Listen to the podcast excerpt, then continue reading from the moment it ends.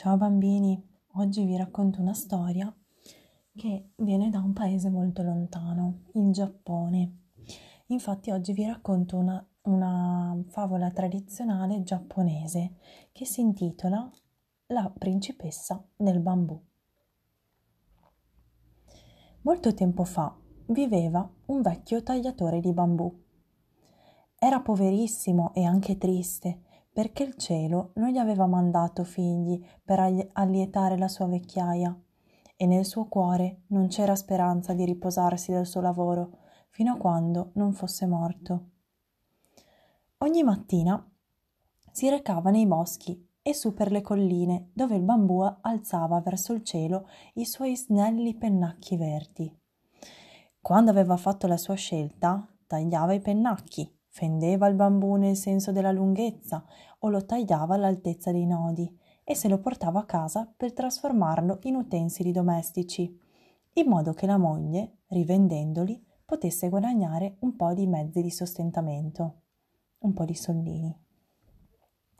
Una mattina, come sempre, era uscito per recarsi al lavoro e avendo trovato un bel gruppo di piante di bambù, si era messa all'opera per tagliarne alcune. All'improvviso il verde dei bambù fu immerso in una luce delicata e brillante, come se su, que- su quel luogo fosse sorta la luna piena. Guardandosi intorno, stupito, vide che il bagliore stava uscendo da uno dei bambù. Pieno di meraviglia, il vecchio lasciò cadere l'ascia con cui stava tagliando il bambù e si avvicinò alla luce. Quando più fu più vicino, vide quel delicato splendore che proveniva da una parte interna del bambù e ancora più incredibile da vedere, al centro del bagnore, c'era una minuscola bimba, alta solo pochi centimetri e di aspetto deliziosamente bello. Tu devi essere stata mandata per essere mia figlia, perché ti trovo qui fra i bambù dove tutti i giorni vengo a lavorare, disse il vecchio, e presa tra le mani la creaturina, la portò a casa dalla moglie.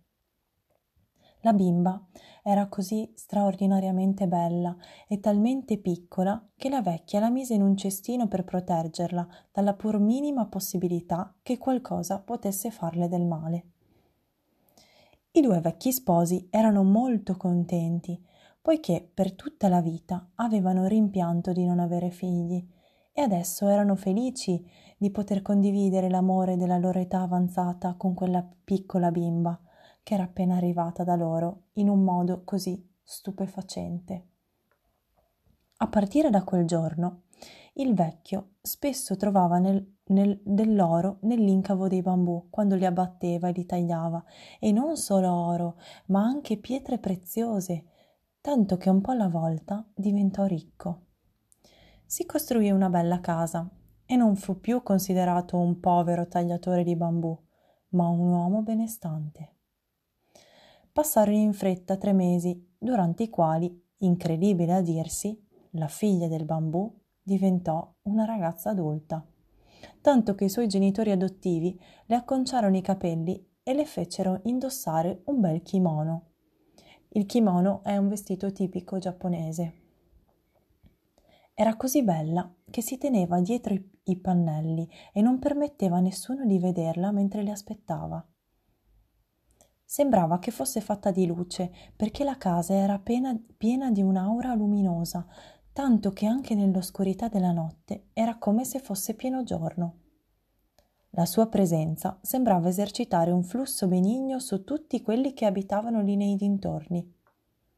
In, qu- in, qualunque momento il vecchio si sentisse triste, gli bastava guardare la figlia adottiva perché le sue pene svanissero e tornasse felice come quando era giovane. Alla fine venne il giorno in cui bisognava dare un nome a quella figlia e quindi i genitori le fecero imporre il nome di principessa Chiar di Luna, perché la sua persona emanava una luce così delicata che avrebbe potuto essere figlia della dea della luna. Per tre giorni si fece festa con canti, danze e musica. Tutti gli amici e parenti dei due vecchi erano presenti e grande fu la gioia nel celebrare l'imposizione del nome alla principessa Chiardiluna. Tutti quelli che la vedevano dichiaravano di non aver mai visto una persona così incantevole. Ogni bellezza, in qualsiasi angolo del paese, sembrava impallidire accanto a lei. Così dicevano. La fama della bellezza della principessa si sparse ovunque e molti erano i pretendenti che desideravano conquistare la sua mano o almeno riuscire a vederla. Da tutte le parti arrivavano e si fermavano fuori dalla casa, facendo piccoli buchi nel recinto, con la speranza di riuscire a intravedere la principessa quando andava da una stanza all'altra, passando per la veranda. Se ne stavano lì, giorno e notte, rinunciando anche al sonno pur di avere la fortuna di vederla, ma invano.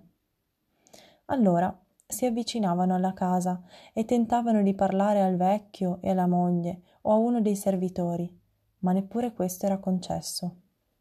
Eppure, nonostante tutte queste delusioni, si fermavano lì un giorno dopo l'altro e una notte dopo l'altra, e nulla contava se non il loro grande desiderio di vedere la principessa. Ma alla fine, la maggior parte degli uomini visto che i loro tentativi erano senza speranza, si scoraggiarono e fecero ritorno alle loro case. Tutti, tranne cinque cavalieri, il cui entusi- entusiasmo e determinazione, anziché diminuire, sembrava crescere. Quanto più aumentano gli ostacoli. Questi cinque uomini erano rimasti senza provviste e mangiavano quel poco che riuscivano a trovare per poter rimanere sempre fuori dalla casa, con qualunque tempo, con il sole e con la pioggia. A volte scrivevano lettere alla principessa, ma non furono mai degnati di risposta. Allora, visto che non ricevevano risposta alle lettere, le scrissero poesie in cui le parlavano dell'amore disperato che non li faceva dormire, mangiare, riposare e neppure permettere loro di tornare a casa. E di nuovo la principessa Chiardiluna non, dete, non diede segno di aver ricevuto le loro poesie.